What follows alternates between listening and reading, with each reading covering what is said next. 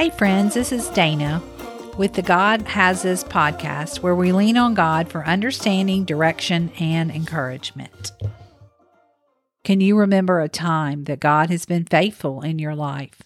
Sometimes looking back at God's faithfulness in those rough times is just the thing we need to do to remind ourselves that God was with us in the past, even when we couldn't see Him, we couldn't hear Him, or we couldn't feel Him. He is with us now as we walk through the hard places. One of those painful times for me was when my mother died 14 years ago. Her death changed my life instantly. Her absence felt like a huge hole in my heart.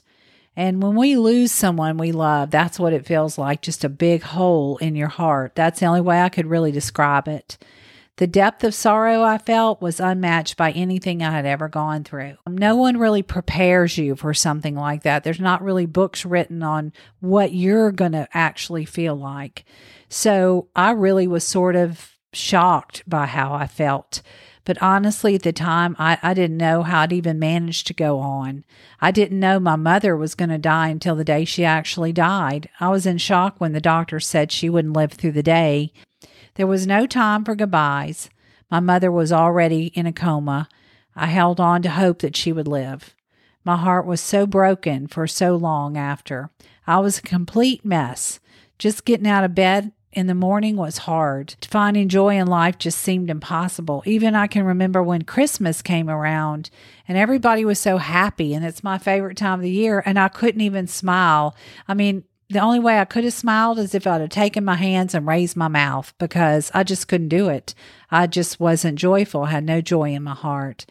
And even though I had a wonderful husband, great kids, supporting family, amazing friends, I just seemed lost, lost in a pit of despair and hopelessness and emptiness. I couldn't pray. All I could do was cry. When I tried to pray, all I could think of was, My mom's with Jesus and I am not there. And honestly, I felt like that is just so not fair. I just wonder sometimes what was God thinking to where we couldn't have an annual visit? I mean, an annual visit would have been really good at that time and even now today. I so wanted to visit her, to hear her voice, and just be bear hugged. And I just, I'm sorry I'm crying, but I really miss her even to today. My mom wasn't perfect. Yes, she got on my nerves on and off, but she was a very loving Christian woman and she was my mom. For at least a year, I'd pick up the phone to call her and I'd realize she's just not there. I would I've talked to her my whole life and then all of a sudden there's silence. You know, when you when you're growing up and you have problems, you just want to go talk to someone. And my person was my mom. At that time, I was in a prayer ministry. I couldn't even pray for anyone. I removed myself from that ministry for a season. As you know, moms are the one person that kind of get you. They really understand you. They know all the goods, all the bads. They know your personality. They understand you and they love you despite of your weaknesses that you have. But God had me. He never let me go, and He did try to comfort me through others, through words, family, friends, articles, uh, everything, radio. God tried so hard lifting me. It took me two years to get my joy back. Now, I prayed every prayer. I begged God to let me visit heaven. I did all the crazy stuff people do. Most of the time, I would just look up to heaven and say, Help. God knew that was all I could do and all I had the strength to do. Yes, I was pretty upset with God for taking my mother at 69 years old. I had a few things I had to say about that and what I thought he should have done differently. But in the end, and 14 years later, I know that my mom is in a good place and it was God's will for her to go at that time. Having walked through all that, I've grown, and I now know I can survive pretty much anything with God's help. God never left me in my darkest hour, and He's not going to leave you either. There's so many scriptures that speak to my heart, and they'll be in the show notes at the bottom of this podcast. One of them that I love and I lean on all the time, I spoke about it in an earlier podcast, is Proverbs 3, 5, and 6. Another one that I love is 1 Peter 5 7 says, Give all your worries and cares to God, for he cares about you.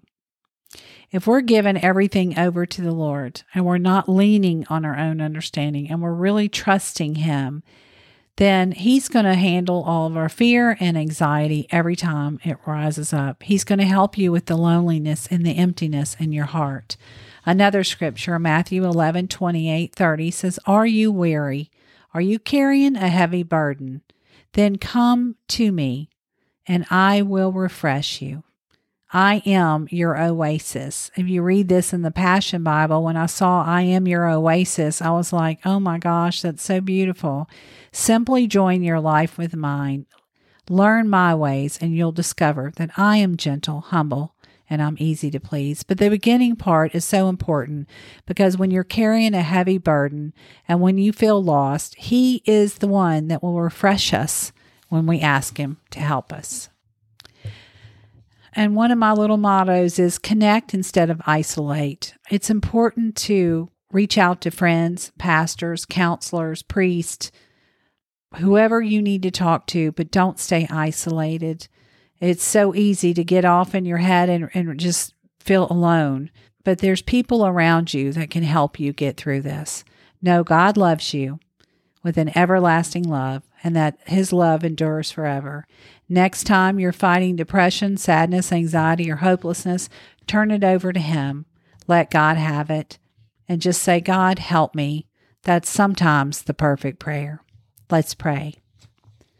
God, help us. Help us to walk through this difficult time.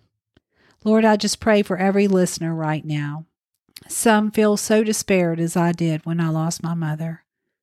But Lord, you can feel their emptiness. You can feel their longing to feel that love and that hug again. You can do it, Lord. You can comfort everyone that's going through this difficult time. You can actually give us hope when we have no hope. So I pray that you'll instill hope in your listeners today, God, that you'll touch them in their living room, in their car, where, or at work, wherever they are listening today. That, Lord, you will just engulf them with your presence and heal their broken heart and heal their memories, God. Thank you, Father, for hearing our prayer today. In Jesus' name, I pray. Amen. Today's scripture references are found in the show notes. And if you enjoyed this podcast and you want to hear more, please click the subscribe button. And remember, sharing this podcast is a great way to encourage a friend.